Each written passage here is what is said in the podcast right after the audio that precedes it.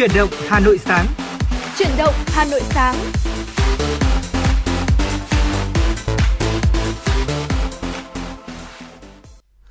Vâng thưa quý vị và các bạn, à, xin chào quý vị ờ, mình xin chào mừng quý vị và các bạn đã đến với chương trình chuyển động Hà Nội sáng của chúng tôi ngày hôm nay. Thùy Linh và Tuấn Kỳ rất vui khi được là người đồng hành cùng với quý vị trong một buổi sáng mà nó khá là mát mẻ như thế này. Dạ vâng, xin được cảm ơn uh, lời giới thiệu của Tuấn Kỳ ạ. Thùy Linh xin được kính chào quý vị thính giả đang lắng nghe chương trình chuyển động Hà Nội sáng trên tần số FM 96 MHz của chúng tôi. À, quý vị thân mến, quý vị đừng quên là chúng tôi có một số hotline đó là 024 3773 6688 vẫn luôn chờ đón những chia sẻ cũng như là những yêu cầu uh, các giai điệu âm nhạc đến cho bạn bè người thân hay là những tin tức cập nhật mà quý vị muốn chia sẻ với chúng tôi. Ngoài ra thì uh, quý vị cũng có thể uh, liên lạc với chúng tôi thông qua fanpage chính thức của chương trình với tên gọi Chuyển động Hà Nội FM96 ở trên nền tảng Facebook quý vị nhé. Ừ. À, chị Thúy Linh này, sáng nay chị đi ra đường chị cảm thấy như thế nào? À, thật sự thì buổi sáng với thời tiết tiết trời vào thu như thế này thì Thùy Linh nghĩ là uh, đa số là nếu như mà không mưa thì luôn luôn là trời quang mây tạnh và mát mẻ rồi. Bởi vì là những ngày uh, vào thu rồi thì buổi sáng cũng không uh, nắng cũng không quá là sớm như những ngày hè nữa. Và ngày hôm nay thì Thùy Linh thấy là rất là mát mẻ và dễ chịu. Uh, nếu chắc hẳn rằng là với một ngày thu như thế này mà chúng ta uh, dậy sớm này rồi uh, nhâm nhi một uh, ly cà phê nếu mà gia đình nào mà còn có ban công nữa ấy ạ. Ừ. ngồi bên bạn ngồi bên ngoài ban công nhâm nhi ly cà phê rồi tập thể dục buổi sáng thì chắc hẳn sẽ rất là sảng khoái đấy ạ. Đúng là như thế rồi. Thì linh nói làm tôi lại lại nhớ quá tôi cứ mong ngày 21 thôi. Đó đúng không ạ? Và ừ. tuy nhiên thì sáng nay tôi xin phép được cập nhật uh, cái uh, nhiệt độ ngày hôm nay như sau. Ngày hôm nay nhiệt độ thấp nhất là sẽ từ 25 đến 27 độ C nhiệt độ cao nhất là từ 34 đến 36 độ C. À, có mây ngày nắng nóng đêm không mưa.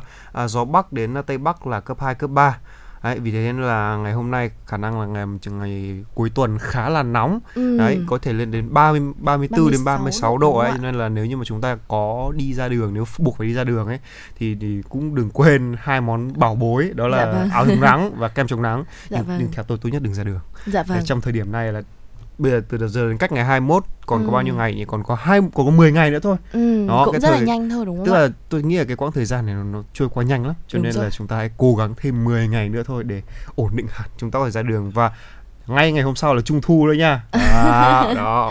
Và ngày vâng. hôm nay thì uh, tôi với thùy linh sẽ nói qua một chút về trung thu cho quý vị khán giả nghe có được không ạ? Ừ. và và tiếp theo ấy thì uh, phía tây bắc bộ thì nhiệt độ thấp nhất là 22 đến 25 độ có nơi còn dưới 21 độ. Nhiệt độ cao nhất là từ 32 đến 35 độ có nơi trên 35 độ. Có mây ngày nắng có nơi nắng nóng và đêm có mưa rào vài nơi gió nhẹ Phía Đông Bắc Bộ nhiệt độ thấp nhất là 24 đến 27 độ, nhiệt độ cao nhất là 33 đến 36 độ. Có mây, ngày nắng, có mây, có nơi có nắng nóng, Chiều tối và đêm có mưa rào và rông vài nơi, gió Bắc đến Tây Bắc cấp 2, cấp 3. Trong mưa rông có khả năng xảy ra lốc, xét và gió giật mạnh. Vì vậy nên là nếu chúng ta đang sống ở phía phần Đông Bắc Bộ thì à, hãy trong thời gian này thì à, đặc biệt là buổi đêm nha, hạn chế ừ. ra ngoài. Đó. Ừ. Thì uh, vâng, À, xin được cảm ơn những thông tin thời tiết mà Tuấn Kỳ gửi tới quý vị thính giả đầu ngày hôm nay. À, quý vị cũng đừng quên những lưu ý của chúng tôi ạ. Ngày hôm nay thì à, vào khoảng có lẽ là vào khoảng giữa trưa đến đầu giờ chiều thì thời tiết sẽ là nắng nóng cực điểm, cho nên là chúng ta hãy hạn chế và tốt nhất là không nên đi ra ngoài vào cái thời điểm này. À, và nếu như chúng ta có công việc bắt buộc phải đi ra ngoài thì cũng hãy lưu ý luôn luôn mang theo áo chống nắng này, ô mũ, à, che chắn đầy đủ và bôi nhớ bôi kem chống nắng quý vị vị nhé để có thể à, bảo vệ bản thân của mình ạ. Vâng. Ờ, thì ngày chiều ngày hôm qua tôi có đọc một à, thông tin như này và tôi nghĩ là nó rất là thể hiện sự quyết tâm ấy ừ. của lãnh đạo thành phố Hà Nội là tôi xin phép được gửi đến thông tin đầu tiên. Đó là chiều ngày mùng 10 tháng 9 thì Phó Bí thư Thành ủy Hà Nội Nguyễn Văn Phong đã có buổi trao đổi với báo chí về tình hình và kết quả công tác phòng chống dịch Covid-19 trên địa bàn thành phố. Theo ông Phong thì những tín hiệu đáng mừng như là số ca mắc Covid-19, đặc biệt là ca mắc trong cộng đồng đang giảm trong những ngày gần đây và toàn thành phố chỉ còn có 96 điểm cách cách ly phong tỏa cho thấy là công tác phòng chống dịch Covid-19 của Hà Nội là đang đi đúng hướng. Trước đó là vào ngày 27 tháng 4 thì dịch bệnh bùng phát lần thứ tư trên địa bàn thành phố. Do tình hình dịch bệnh có nhiều dấu hiệu phức tạp nên là thành phố buộc phải giãn cách xã hội linh hoạt và thực hiện theo chỉ thị 16 từ ngày 24 tháng 7 đến nay với 4 đợt giãn cách. À, thưa quý vị, mục tiêu của việc thực hiện giãn cách xã hội là nhằm ngăn chặn đà lây lan dịch bệnh và hạn chế người ra đường. À, trên cơ sở đó có thể giả soát, truy vết các trường hợp nhiễm bệnh để đưa cách ly và F2 thì sẽ cách ly tại nhà. Đồng thời thì thành phố cũng có điều kiện để có thể nâng cao năng lực hệ thống y tế trên địa bàn, ví dụ như là các trang thiết bị này, thuốc điều trị, cơ sở bệnh viện thu dung điều trị bệnh nhân COVID-19, thành lập khu cách ly tập trung F1, bồi dưỡng, tập huấn chuẩn bị lực lượng điều trị F1. Cũng theo à, ông Phong có chia sẻ thì khi giãn cách xã hội, thành phố xác định sẽ ảnh hưởng đời sống của nhân dân, sản xuất kinh doanh của doanh nghiệp. Do đó, cho nên là trong quá trình giãn cách thì Hà Nội cũng luôn luôn chú trọng là sẽ đảm bảo được lưu thông hàng hóa và không để đứt gãy chuỗi cung ứng hàng hóa sản xuất và đặc biệt là cũng quan tâm đến đảm bảo trật tự an toàn xã hội. À, ngoài ra thì mục tiêu giãn cách là để là người cách người, nhà cách nhà, ai ở đâu thì ở yên đó. Nhưng mà lượng người tham gia giao thông và ra ngoài đường vẫn còn rất là đông. À, qua một vài đợt thực hiện giãn cách thì Hà Nội đều nhận thấy là có những mặt đạt được nhưng mà cũng có những mặt hạn chế. Và chia sẻ về nhiệm vụ phòng chống dịch của Hà Nội trong thời gian tới thì Phó Bí thư Thành ủy Nguyễn Văn Phong cho biết là thành phố xác định là không nên, không thể giãn cách và phong tỏa mãi được. Đây là kinh nghiệm thực tiễn của thế giới và cũng như của thành phố. Việc giãn cách hay là nới lỏng phụ thuộc vào tình hình dịch tễ và về nguy cơ dịch bệnh của từng khu vực, từng địa bàn như thế nào. À, chính vì thế nên là việc chia thành 3 vùng là để tập trung chống dịch. Trong đó thì tập trung kiểm soát chặt vùng 1 nơi được coi là vùng đỏ có nguy cơ cao nhất. Từng bước mở lại các à, hoạt động sản xuất kinh doanh tại vùng 2 và vùng 3 Dạ vâng, với năng lực hiện có thì và, và đặc biệt là sự hỗ trợ của 11 tỉnh thành phố thì Hà Nội có thể tiêm được hơn 300.000 mũi tiêm một ngày. Cho nên là dự kiến số vaccine được phân bổ hiện tại sẽ được tiêm hết trong 1 đến 2 ngày tới. Nếu được phân bổ đủ vaccine thì thành phố hoàn toàn có thể tiêm cho 100% người dân từ 18 tuổi trở lên như mục tiêu đã đề ra và mục tiêu xét nghiệm diện rộng cũng có thể được hoàn thành đúng thời hạn vào ngày 12 tháng 9 tới. Và ngoài ra thì theo ông Phong, thành phố đã đạt được 5 kết quả nổi bật trong công tác phòng chống dịch COVID-19. Trong đó thì à, điều lớn nhất sau 50 ngày giãn cách xã hội đó là thành phố đã khống chế cơ bản được dịch bệnh, nâng cao năng lực, chuẩn bị ở mức cao của ngành y tế để có thể sẵn sàng đối phó với dịch bệnh ở mức cao hơn. Vâng thưa quý vị, vừa rồi là những cái thông tin rất là tích cực mà chúng tôi muốn truyền tải đến quý vị trong à, những phút đầu tiên của chương trình chuyển động Hà Nội sáng để chúng ta có thể thấy rằng là tình hình ờ, dịch Covid-19 ở Hà Nội cũng đang diễn biến uh, theo một chiều hướng rất là tích cực. Chúng ta hoàn toàn uh, có thể tin tưởng rằng vào những cái chính sách cũng như là những uh, điều diễn biến tiếp theo sau cái đợt giãn cách thứ tư trong cái đợt dịch thứ tư này uh, chúng ta có thể là sẽ quay trở lại được với cuộc sống bình thường mới. Cho nên là hãy cố gắng uh, thực hiện đúng những cái chỉ thị mà của uh, chính phủ cũng như là của thành phố đưa ra để chúng ta kết thúc đợt giãn, đợt giãn cách này thì chúng ta có thể là quay trở lại cuộc sống bình thường mới quý vị nhé. Nói chung là theo tôi ấy, thì nói ngắn gọn hơn là chúng ta sắp thắng rồi. Dạ vâng. Tôi hy vọng là một ngày chúng ta sẽ thắng sớm thôi và dạ vâng phải nói là khoảng thời gian này tôi rất là nhớ cái cảnh mà Hà Nội buổi sáng sớm ấy ừ. đó, với các, các người tập dưỡng sinh thì tôi mong cái cảnh nó quay trở lại dạ vâng đấy đặc biệt là ở hồ gươm này hay là ừ. ở xung quanh này nghe cảm giác rất là bình yên dạ vâng. và ngay bây giờ thì uh, xin phép được mời Thùy Linh và các vị thính giả hãy cùng uh, Tuấn Kỳ thưởng thức lại cái khung cảnh đó thông qua ca khúc nồng nàn Hà Nội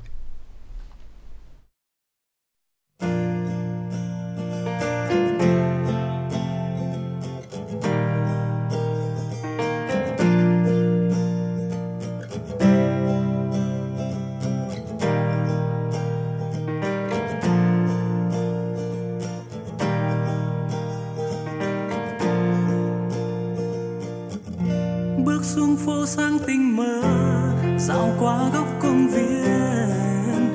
Có bao điều người người chào bình minh đang đến. Nhìn cụ già tập dưỡng sinh, sao trong tâm ta thấy bình yên? Một hà nội rất thân quen, yeah. Mặt trời hồng rạng rỡ, phố xa bỗng nhiên càng đông hơn. Nhìn dòng người vội vã chiếc xe dài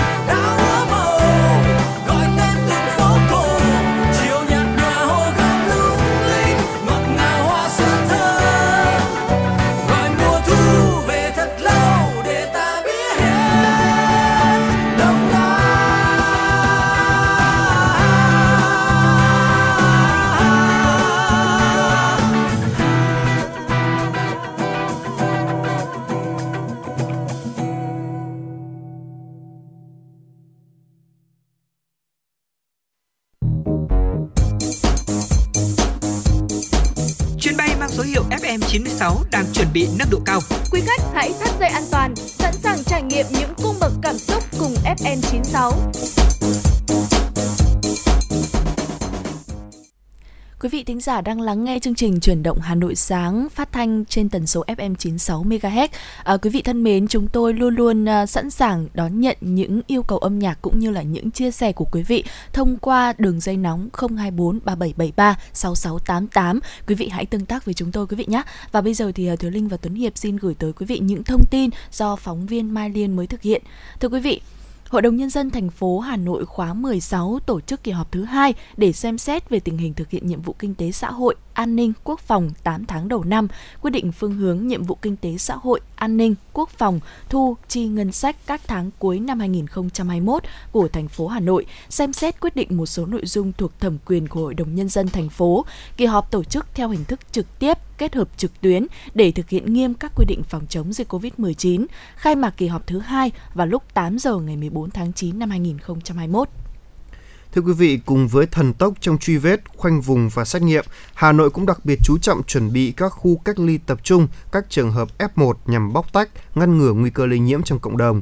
Cùng với chuẩn bị các khu cách ly tập trung, Hà Nội cũng xây dựng các kịch bản, phương án đáp ứng về y tế với 40.000 giường điều trị theo mô hình tháp 3 tầng của Bộ Y tế, mục tiêu không để F0 phải cách ly, điều trị tại nhà. Thành phố cũng xây dựng phương án điều trị 8.000 bệnh nhân COVID-19 triệu chứng trung bình, nặng và nguy kịch, tầng 2, tầng 3 tại các bệnh viện tuyến thành phố. Bên cạnh đó, thành phố hiện đang đảm bảo cung cấp oxy y tế đáp ứng công suất 40 tấn trên một ngày, 1.200 tấn trên một tháng. Trong trường hợp khẩn cấp có thể nâng công suất đạt 100 tấn trên một ngày, 3.000 tấn trên một tháng. Đến thời điểm này, có thể khẳng định sự chỉ đạo, chủ động, quyết liệt của chính quyền thành phố với kịch bản phương án chuẩn bị đầy đủ cơ sở vật chất, trang thiết bị, sẵn sàng đáp ứng yêu cầu khám chữa, điều trị đủ bệnh nhân COVID-19 trong mọi cấp độ dịch đã được đã giữ bình yên cho thủ đô trước đại dịch. Thưa quý vị, cơ quan xúc tiến du lịch Nhật Bản tại Việt Nam vừa tổ chức hội thảo trực tuyến về du lịch Nhật Bản nhằm giới thiệu những cơ hội cho các đơn vị kinh doanh du lịch Việt Nam và Nhật Bản hợp tác, trao đổi khách. Tại hội thảo, cơ quan xúc tiến du lịch Nhật Bản tại Việt Nam cung cấp thông tin về diễn biến dịch COVID-19 tại Nhật Bản cũng như những chính sách của chính phủ Nhật Bản đối với hoạt động du lịch. Hiện nay, chính phủ Nhật Bản chưa thực hiện hộ chiếu vaccine cho du khách nước ngoài nhưng đang đẩy mạnh chiến dịch tiêm chủng vaccine phòng COVID-19, tạo điều kiện để công dân Nhật Bản có đủ tiêu chuẩn về y tế đi tới các nước khác. Thời gian tới, khi dịch được kiểm soát, chính phủ Nhật Bản và Việt Nam cho phép đón khách quốc tế. Cơ quan xúc tiến du lịch Nhật Bản tại Việt Nam kỳ vọng các công ty du lịch của hai nước có thể nhanh chóng tổ chức xúc tiến du lịch, thực hiện đưa đón khách hai chiều, tạo được thị trường khách quốc tế ổn định để nhanh chóng phục hồi du lịch sau dịch Covid-19.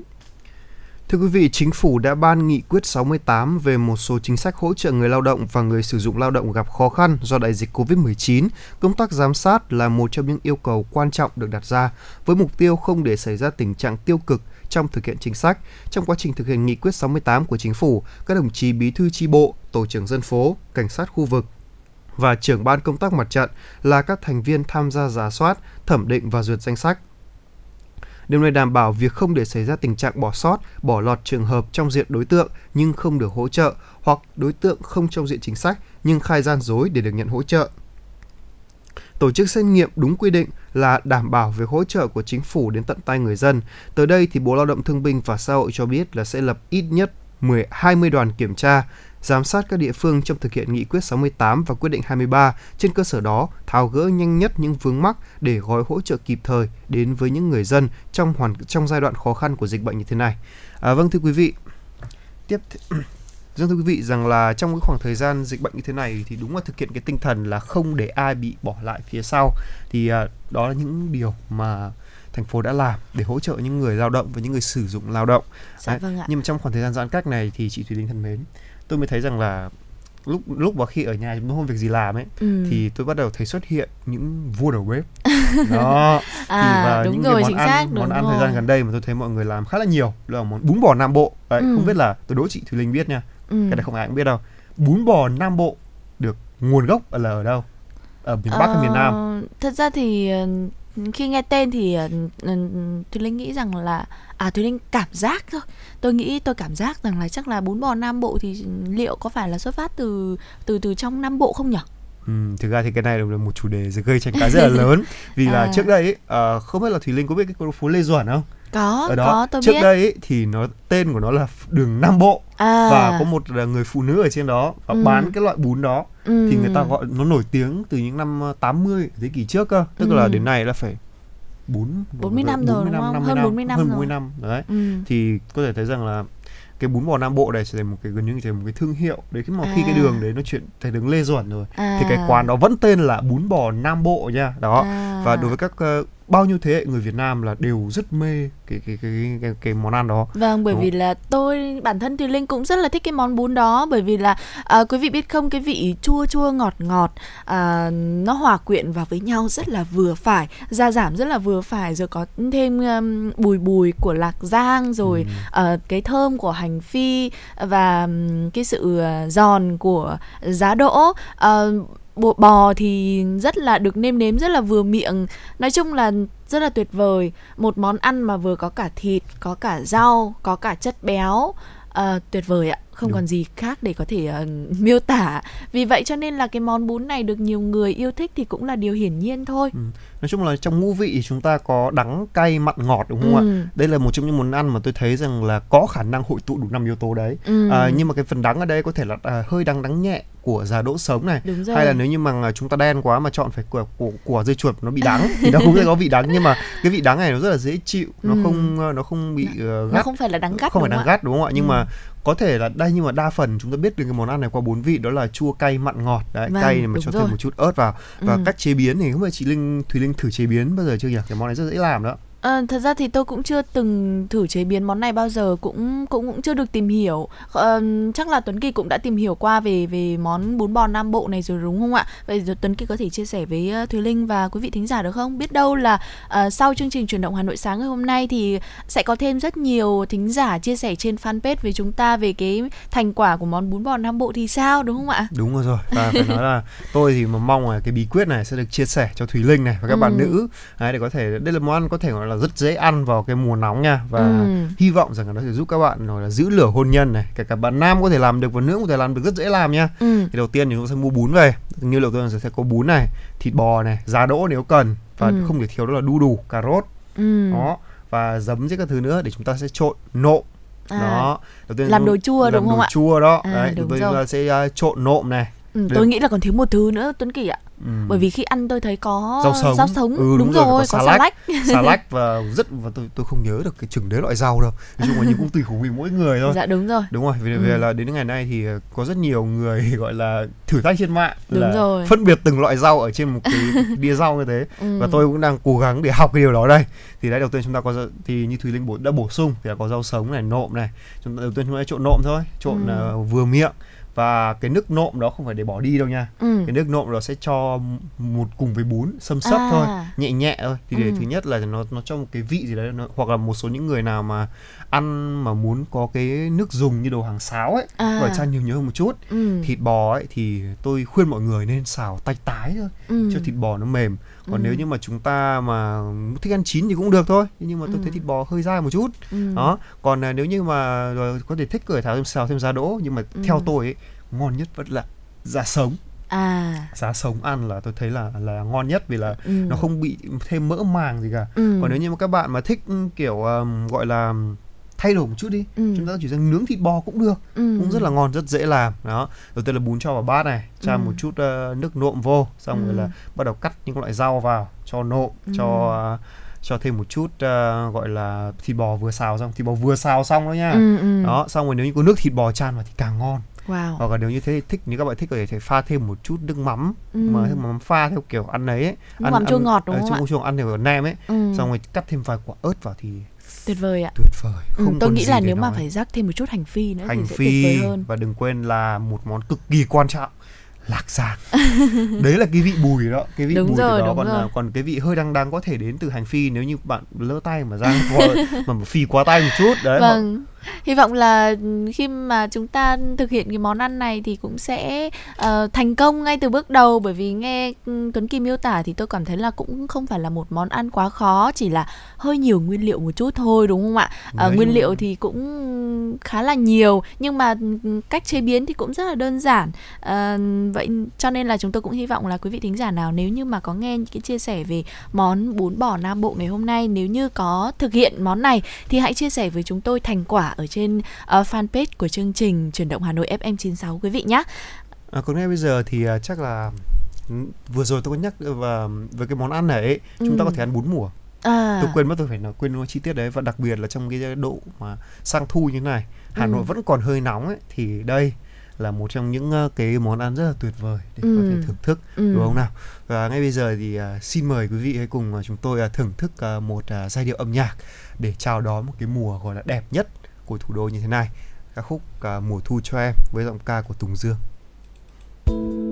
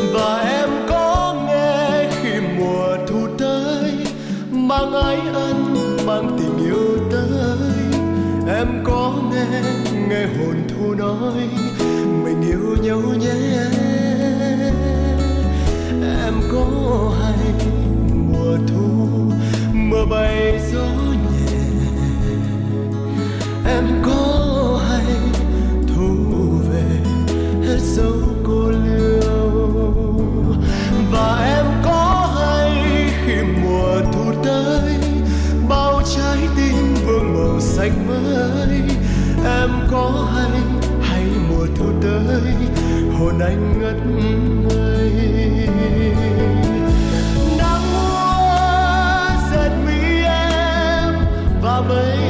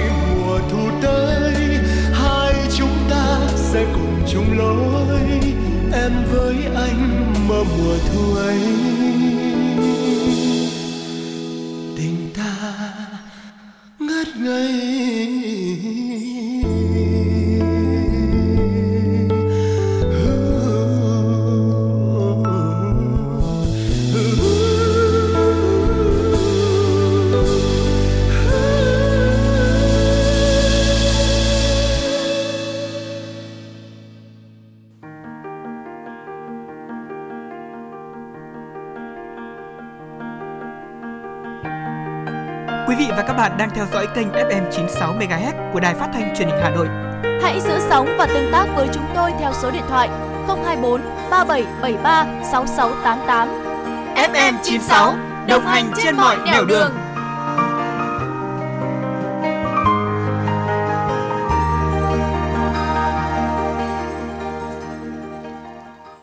Vâng thưa vị, Vâng thưa quý vị, ngay bây giờ sẽ là những thông tin tiếp theo mà chúng tôi sẽ cập nhật đến cho quý vị do phóng viên Mai Liên đưa đến. À, thưa quý vị là để bù đắp phần nào những khó khăn và động viên các lực lượng tuyến đầu phòng chống dịch, đặc biệt là đội ngũ cán bộ, nhân viên y tế. Ngày hôm qua, Bộ Y tế đã trình chính phủ xem xét và thông qua các cơ chế chính sách trong phòng chống dịch COVID-19, đặc biệt trong đó là cơ chế độ phụ cấp cho các lực lượng tham gia phòng chống dịch nói chung, các phụ cấp đặc thù chuyên môn cùng chế độ ăn và sinh hoạt đối với lực lượng y tế. Bộ trưởng Bộ Y tế cho biết là trong thời gian qua, Đảng và Nhà nước luôn quan tâm đến lực lượng tuyến đầu tham gia phòng chống dịch, đặc biệt là đội ngũ cán bộ y tế. Theo Bộ trưởng Nguyễn Thanh Long, trong thời gian qua, Bộ Y tế cũng đã chỉnh chính phủ xem xét các chế độ, chính sách cho cán bộ y tế cơ sở và cán bộ y tế làm công tác dự phòng với điều khoản về hỗ trợ, đào tạo, thu hút cán bộ y tế, nhất là cán bộ y tế có trình độ đại học trở lên. Một trong những điểm đáng chú ý trong các chính sách này là việc hỗ trợ hàng tháng cho lực lượng cán bộ y tế cơ sở và y tế dự phòng. Bên cạnh đó thì Bộ Y tế cũng trình chính phủ, Thủ tướng Chính phủ xem xét các chính sách đối với đội ngũ nhân viên y tế thôn bản, cô đỡ thôn bản tại những vùng miền núi khó khăn. Vâng thưa quý vị, Cục Cảnh sát Quản lý Hành chính về Trật tự xã hội Bộ Công an cho biết, thời gian tới sẽ nghiên cứu tích hợp giấy đi đường vào mã QR code khi người dân thực hiện khai báo qua ứng dụng VNeID. Thượng tá Tô Anh Dũng, Phó Cục trưởng Cục Cảnh sát Quản lý Hành chính về Trật tự xã hội cho biết, Cục đã ra mắt phần mềm quản lý công dân nghi nhiễm COVID-19. Phần mềm này giúp dễ dàng thực hiện cập nhật tình trạng nhiễm COVID-19 F0 và nguy cơ nhiễm COVID-19 F1, F2. Hiện nay, ứng dụng VNeID đã được đăng tải trên cả hai kho ứng dụng App Store và CH Play nên có thể phục vụ đa số người dùng. Thời gian tới, Cục Cảnh sát Quản lý Hành chính về Trật tự xã hội sẽ nghiên cứu tích hợp giấy đi đường vào mã QR khi người dân thực hiện khai báo qua ứng dụng VNeID. Hiện Cục đã tính toán kỹ và tối giản hóa các thủ tục, đơn giản các quy trình giúp người dân được cấp giấy đi đường bằng mã QR code nhanh nhất, chính xác, Việc dùng mã QR code sẽ hạn chế lây lan dịch bệnh vì việc tiếp xúc qua tờ giấy đi đường sẽ là tiềm ẩn nhiều nguy cơ lây nhiễm chéo trong cộng đồng. Thưa quý vị, để bảo vệ và chăm sóc giáo dục trẻ em, kịp thời ngăn chặn tác động tiêu cực của đại dịch COVID-19 đến với các em, Bộ Lao động Thương binh và Xã hội vừa có quyết định về việc hỗ trợ cho trẻ em là con của sản phụ bị nhiễm COVID-19 được sinh ra trong khoảng thời gian từ ngày 27 tháng 4 năm 2021 đến ngày 31 tháng 12 năm 2021 với mức hỗ trợ là 1 triệu đồng trên một trẻ em. Bộ Lao động Thương binh và Xã hội cũng hỗ trợ 2 triệu đồng trên một trẻ em mồ côi cha mẹ, trẻ em có hoàn cảnh khó khăn, mồ côi cha hoặc mẹ do đại dịch COVID-19 trong khoảng thời gian từ ngày 27 tháng 4 đến ngày 20, đến năm 2021 đến ngày 31 tháng 12 năm 2021. Đặc biệt là việc ưu tiên điều trị, chăm sóc trẻ em bị nhiễm COVID-19 tại các cơ sở y tế, quan tâm chăm sóc sức khỏe tinh thần, tâm lý xã hội cho trẻ em. Đồng thời là Bộ Lao động Thương binh và Xã hội đề nghị là Ủy ban nhân dân các tỉnh thành phố phối hợp với Quỹ bảo trợ trẻ em Việt Nam triển khai kịp thời, đơn giản hóa thủ tục và tạo điều kiện thuận lợi tối đa cho trẻ em thuộc đối tượng nêu trên nhận được các chính sách hỗ trợ. Thưa quý vị, Bộ Văn hóa Thể thao và Du lịch vừa có văn bản gửi Sở Văn hóa Thể thao và Du lịch, Sở Văn hóa Thể thao các tỉnh, thành phố, các đơn vị nghệ thuật biểu diễn, Trung tâm Văn hóa Nghệ thuật các tỉnh, thành phố về việc ra soát thực hiện chính sách hỗ trợ đối với nghệ sĩ, diễn viên theo quyết định số 23 năm 2021. Văn bản do Thứ trưởng Bộ Văn hóa Thể thao và Du lịch Tạ Quang Đông ký cho biết, trong quá trình giả soát các đối tượng để thực hiện hỗ trợ, các cơ quan đơn vị cần thực hiện công khai, minh bạch, tạo sự đồng thuận của tập thể đơn vị và không áp dụng một cách cứng nhắc dập khuôn để việc hỗ trợ được kịp thời, đúng đối tượng, phù hợp hoàn cảnh của từng nghệ sĩ, diễn viên và không làm phát sinh thủ tục hành chính. Vâng thưa quý vị, vừa rồi là những thông tin chúng tôi ờ, mới cập nhật cho quý vị. Và như tôi đề cập ở đầu thì vào là ngày 21 tháng 9 là ừ. ngày mà chúng ta sẽ gọi là hoàn thành cái việc cách xã hội và hy vọng rằng là chúng vào cái ngày đó thì mọi thứ sẽ trở lại bình thường ừ. vì sau ngày hôm đó là cái ngày mà mặc dù tôi lớn rồi tôi ừ. rất mong chờ ngày này đó ừ. là ngày trung thu đúng không ạ người ta gọi là trung thu là của tết thiếu nhi nhưng mà những người những người lớn như tôi rất thích đi chơi vào ngày đó không thật ra là thùy linh nghĩ là trung thu là tết đoàn viên tuấn kỳ ạ ừ. ừ. Uh, mình gọi trung thu là bởi vì trước giờ thì uh, mọi người vẫn đây vẫn vẫn có biết đến với cái tên gọi là trung thu là tết đoàn viên. Chẳng qua là uh, đối với các em thiếu nhi thì sẽ có quà bánh này uh, rồi là sẽ được bố mẹ người lớn dắt đi chơi. Uh, cho nên là chúng ta cũng cũng cũng cũng gọi nó là đây là một cái Tết dành cho thiếu nhi. Nó cũng đúng tuy nhiên là đối với bản thân Thùy Linh thì Thùy Linh vẫn luôn muốn nhắc đến Tết Trung Thu là một ngày để có thể chúng ta có thể đoàn viên với gia đình. À, vậy cho nên là cũng rất là mong ngày 21 tháng 9 tới thì chúng ta có thể hoàn thành được giãn cách xã hội này và uh, cái số ca nhiễm mới thì sẽ giảm hết mức có thể để chúng ta có thể uh, uh, hoàn toàn không cần phải uh, thực hiện giãn cách xã hội nữa mà sẽ quay trở lại cuộc sống bình thường mới để có để cho những ai những bạn xa quê đặc biệt là những bạn uh, học sinh sinh viên uh, những ai mà những người lao động tự do ở dưới Hà Nội mà bị mắc kẹt lại do Covid-19, do giãn cách xã hội có thể được trở về gia đình, trở về nhà của mình để có thể đoàn tụ lại với ờ, người thân và bạn bè uh, hưởng một cái Tết đoàn viên thật là trọn vẹn. Thật sự đấy là một cái điều rất là ý nghĩa nếu như mà chúng ta được thực hiện ở trong cái ngày trong sau khi kết thúc đợt giãn đợt giãn cách đó và khi mà nhắc đến những cái ngày Tết Trung thu như thế này thì Thùy Linh cũng rất là tò mò thắc mắc bởi vì là mình cũng được coi là một uh, uh, gọi là giới trẻ đi gọi là những người trẻ đi đúng không ạ?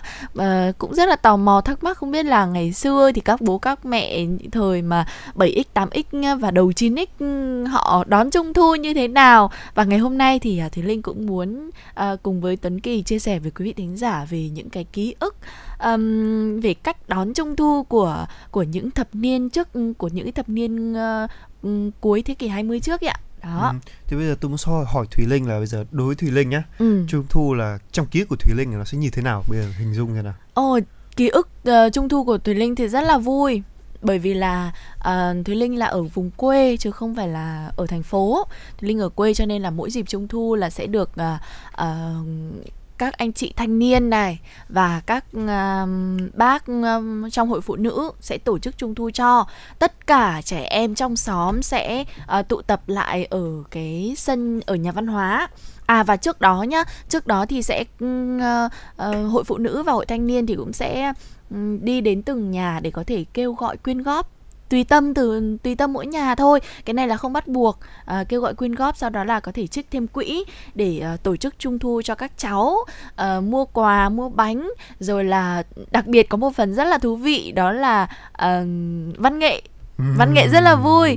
tức là sẽ bắt đầu là đi chiêu mộ gọi là đi chiêu mộ những ai trong xóm này trong thôn. Có khả năng văn nghệ này ai hát được thì cho vào đội hát ai múa được cho vào đội múa. Còn ai mà um, thích nhảy nhót thì sẽ um, cho vào đi kết quốc này hoặc là nhảy nhót gì đấy. Rất là vui. Và đặc biệt là đội văn nghệ này thì um, sau khi uh, kết thúc chương trình ạ sẽ có một phần quà nhỏ dành riêng cho đội văn nghệ mà ngày xưa thì hay tặng uh, cho các cháu là vở ô ly này khăn mặt này hay là bút viết này. Đó những cái phần quà rất là thiết thực thôi bởi vì là uh, các cháu học sinh thôi mà thì chỉ có những cái đồ những cái phần quà như vậy là phù hợp với các cháu các cháu có thể sử dụng được. Chứ không phải là những cái phần quà uh, mang quá nhiều giá trị về vật chất đâu ạ. Nó chỉ mang giá trị về tinh thần thôi nhưng mà rất là vui. Bởi vì là uh, trước mỗi dịp ừ, trước mỗi ngày trung thu ấy ạ thì cứ mỗi mỗi buổi tối là sẽ uh, ăn xong cơm sẽ cùng nhau ra nhà văn hóa để có thể tập văn nghệ. Rất là vui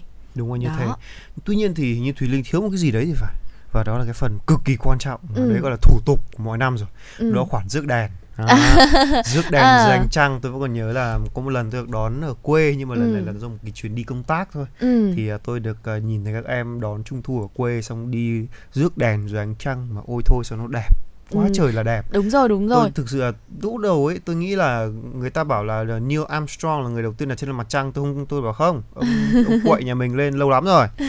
Tôi từng nói đùa với các bạn bè là như thế. Dạ vâng. và, và đúng thật là khi mà tôi nhìn thấy mặt trăng thì đúng là đúng như gọi là có một người nào đó đang ngồi ở ngồi dưới gốc cây ở trên cung trăng thật. Ừ. và giờ tôi đã hiểu tại sao mà có chú quậy như thế. Ừ. thì tôi vẫn nhớ là hồi bé là tôi cũng được đi rước đèn. Ừ. nhưng mà hồi đấy thì tôi thì lại không có đèn ông sao hay là đèn kéo quân hay là đèn con cóc đâu. Ừ. Mà tôi lại có một cái đèn độc đáo hơn. Ừ. cái gậy như ý của tôn ngộ không ấy. Nó phát sáng phát sáng ra đèn. Ôi hay đấy có cái gậy đấy đi vước trên đường oai lắm. Thật xong đeo mặt nạ tôn ngộ không nữa thì tuyệt vời. à đúng rồi chính xác. Tuấn ghi nhắc tôi mới nhớ tức là ở quê ấy ạ. Uh, tôi sinh ra ở quê cho nên là cái việc đèn đường nó là một cái gì đấy rất là xa lạ đến khi phải khi lớn lên thì mới biết đến đèn đường thưa quý vị. Khi mà còn nhỏ cái lúc mà năm sáu tuổi là không hề biết đến đèn đường là gì đâu ạ. Đến bây giờ ở quê tôi mới có đèn đường mới chỉ có khoảng hai ba năm trở lại đây thôi.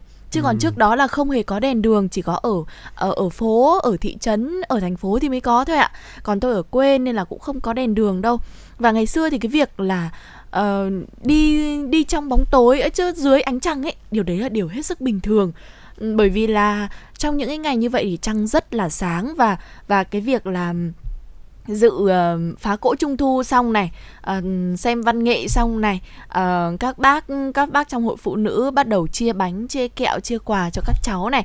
Sau đó mới bắt đầu là rồng rắn nhau rước đèn đi uh, quanh làng. Đó rất là thú vị. Mà ngày xưa ngày xưa thì chúng tôi cũng không có nhiều điều kiện để có thể mua đèn ông sao đèn kéo quân hay là uh, mặt nạ nhiều đâu. Chỉ những gia đình nào mà gọi là có điều kiện hơn một chút khá giả hơn một chút thì các bạn ấy mới có thôi. Và những bạn đó thì thường sẽ đi đầu cầm cái đèn. Chỉ có một bạn đi đầu có thôi quý vị ạ. Đó một bạn đi đầu cầm cái đèn dơ lên sau đó là vừa đi vừa hát rồi nối đuôi nhau cứ từng hàng từng hàng từng hàng như vậy và đi hết uh, ngõ này đến ngõ kia. Sau đó là uh, khi nào mà mệt rồi thì sẽ um, đi về nhà mình thôi. Và đặc biệt đó là ở quê cho nên là đường là đường đất. Cứ mỗi một mùa trung thu xong rồi là à, đi là um, bởi vì đi đường đất cho nên là chân bạn nào bạn ấy cũng là toàn là bụi bẩn thế là lần nào về cũng phải là tắm rửa qua rồi mới được đi ngủ. Đúng là như thế rồi.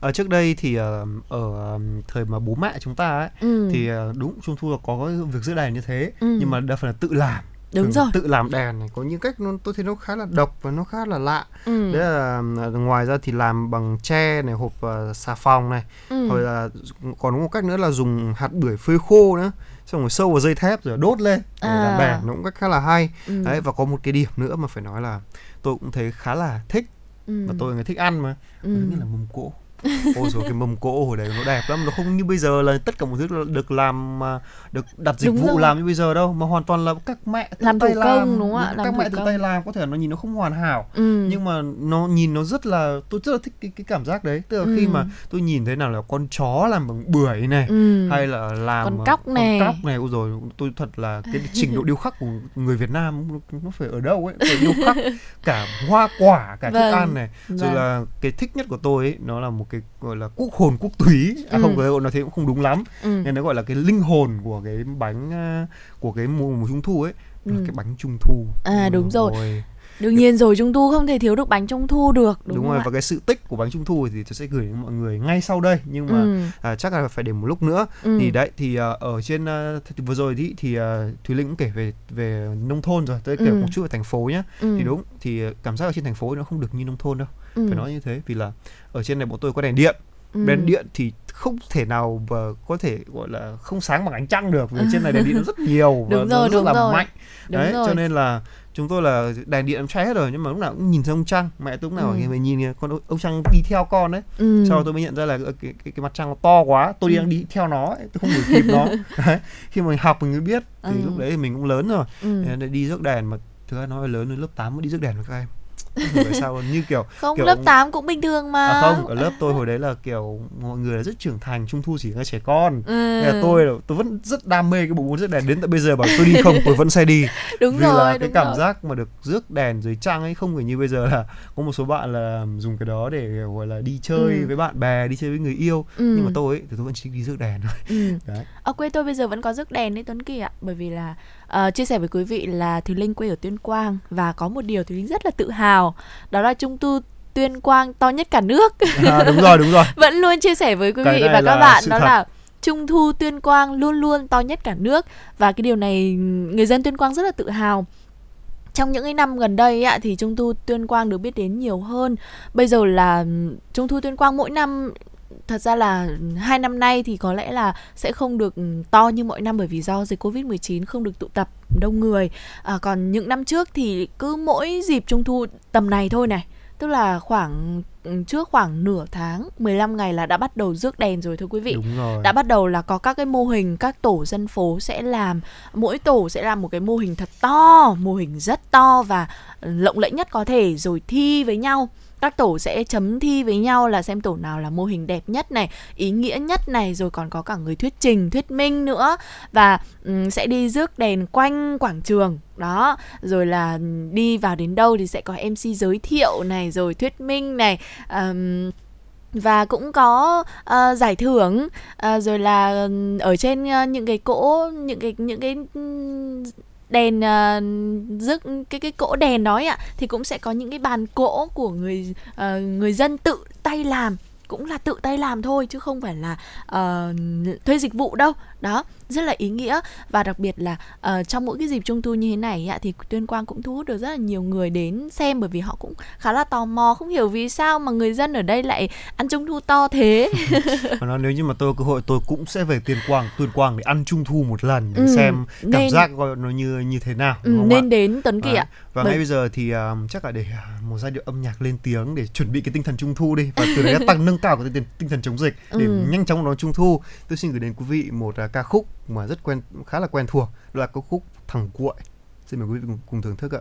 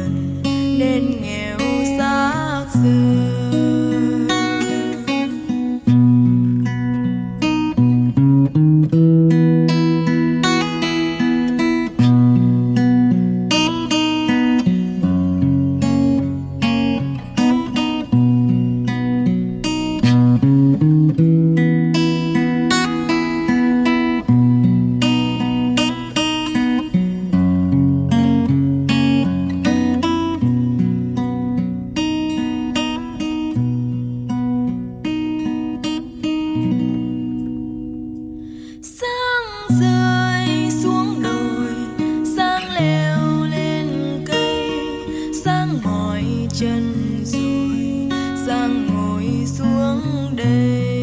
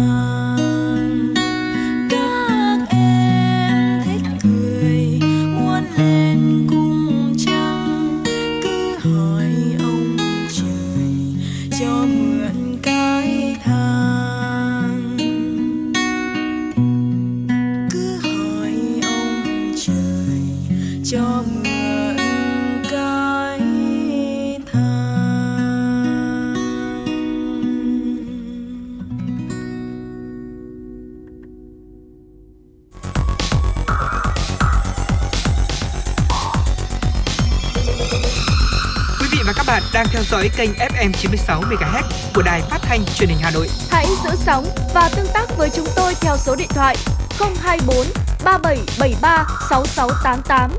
FM 96 đồng hành trên mọi nẻo đường. đường.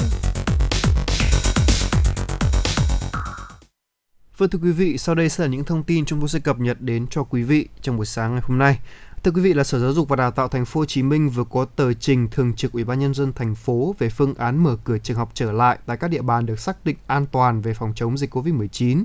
Theo Sở Giáo dục và Đào tạo Thành phố Hồ Chí Minh, để mở cửa trở lại các à, ngành hoạt động ờ, ngành hoạt động phục hồi kinh tế cần tính toán cho học sinh quay trở lại trường.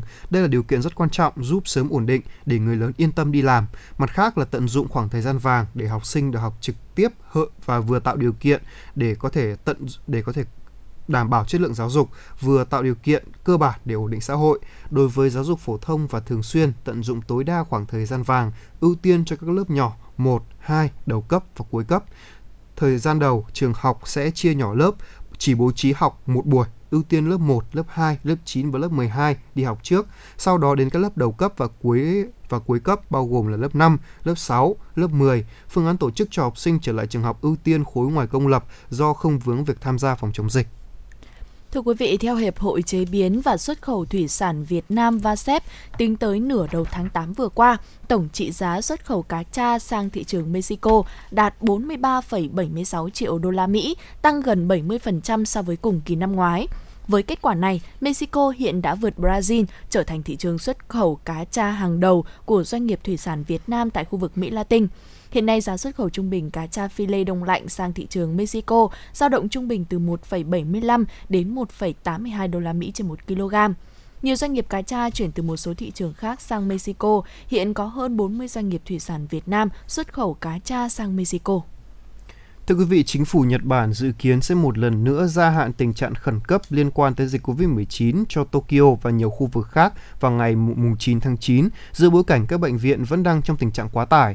Cụ thể là tình trạng khẩn cấp tại Nhật Bản ban đầu dự kiến kết thúc vào tháng vào ngày 12 tháng 9 tới nhưng mà sẽ được duy trì cho đến hết ngày 30 tháng 9 cho 19 tỉnh.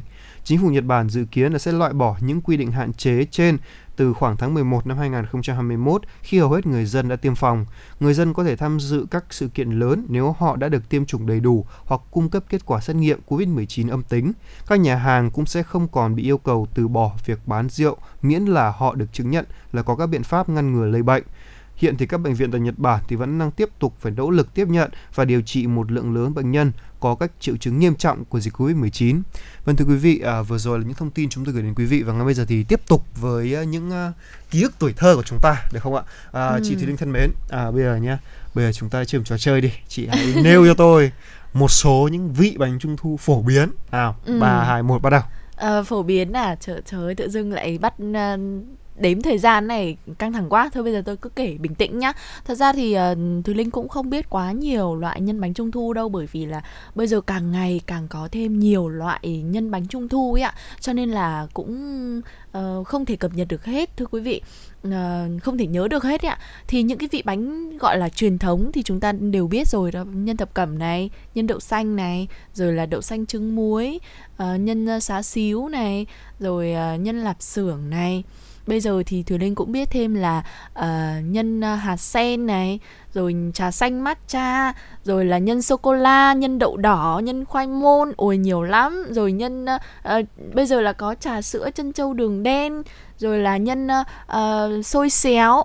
À phải không nhỉ? À không không, không. nhân nhân nhân uh, đúng rồi đúng rồi. Hôm trước thùy linh có đọc xéo hôm trước thì linh có đọc được uh, có có bài viết về ờ, về về về nhân uh, nhân nhân vị vị vị xôi xéo. À, ừ, đó. đấy cái vị đấy tôi cũng không ngờ nhân, được. Nhân vị xôi xéo nhân chứ không phải đúng rồi mà... nhân vị xôi xéo chứ không cái, phải là nhân xôi xéo đó.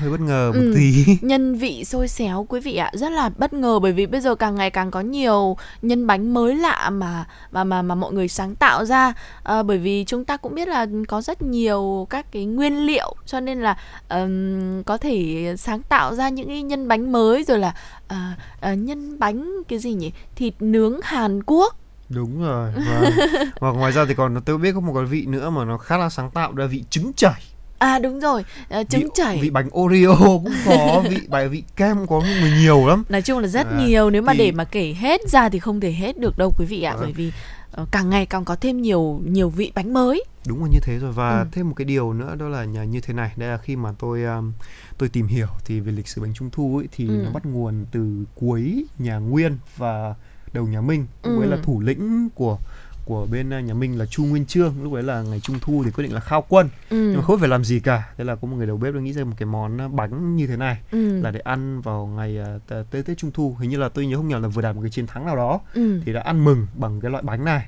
đó thì uh, lúc đấy là từ đấy là cái ngày bánh như ngày trời trung thu ấy ừ. thì ngoài những cái phong tục như là ngắm trăng để gọi là thưởng trà rồi là ngâm thơ ra ừ. chúng ta có thêm một cái là bánh trung thu và hiện tại thì đã sớm được du nhập vào Việt Nam. Và về về đến Việt Nam ấy thì hương vị của nó cũng khá là phải nói là rất nhiều hương vị mà quen thuộc rồi thập cẩm chẳng hạn. Ừ. hồi trước ấy thì uh, do điều kiện sống còn uh, còn khó khăn cho nên là những cái hương vị nó cũng không được quá gọi là đa dạng, đa dạng. Chỉ có quay quay quanh xoay quanh là gì? Thập cẩm này đậu xanh này ừ. đúng không nào? Đây là hai cái vị truyền thống và phổ biến nhất. ta gọi là tính vào tầng lớp kinh điển nữa ừ, sau rồi. này thì khá một tí chúng ta có thêm quả trứng muối ở giữa này rồi là chúng ta lại có có có, có hạt sen có rất nhiều vị khác đúng không ạ ừ. nhưng mà tôi thấy cái điểm khác biệt nhất của bánh trung thu ngày xưa bánh trung thu thời nay ấy ừ. nó là cái vỏ bánh À, chị Thùy Linh có, có đúng không? Có chính xác. À, hôm trước tôi có xem được một cái video là hướng dẫn làm bánh trung thu mà vỏ bánh là bằng bí ngô Tuấn Kỳ ạ.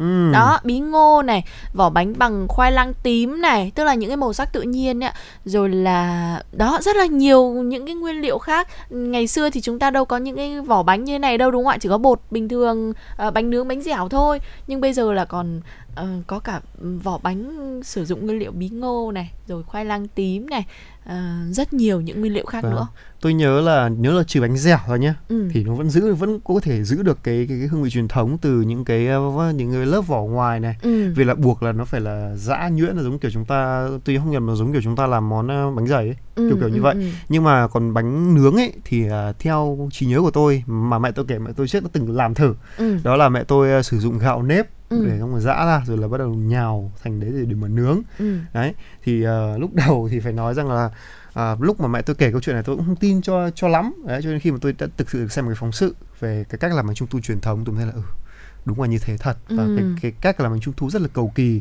ừ. từ cái việc đúc khuôn này cắt nguyên liệu các thứ nữa vâng ừ. và vâng thưa quý vị uh, đó là những cái thông tin qua mà chúng tôi đã gửi đến cho quý vị về uh, những uh, chiếc bánh uh, trung thu và những ký ức tuổi thơ của ngày trung thu ừ. và hãy tiếp tục uh, đồng hành cùng với chúng tôi trong chuyển động Hà Nội trưa và đừng quên là hãy uh, liên hệ với chúng tôi có số điện thoại là 024 3773 6688 quý vị nhé Dạ vâng, vậy là uh, gần 60 phút của truyền động Hà Nội sáng cũng đã trôi qua rồi rất là nhanh đúng không ạ? Và chúng tôi vẫn ở đây để chờ đón những chia sẻ cũng như là những yêu cầu âm nhạc của quý vị đến với chương trình truyền động Hà Nội. À, tới đây thì à, thời lượng của chương trình cũng không còn nhiều. À, Thùy Linh và Tuấn Kỳ cũng xin gửi lời chào tạm biệt tới quý vị thính giả. Hẹn gặp lại quý vị vào những khung giờ tiếp theo và một giai điệu âm nhạc sẽ thay cho lời chào kết. Cảm ơn quý vị đã lắng nghe chương trình. Xin chào và hẹn gặp lại.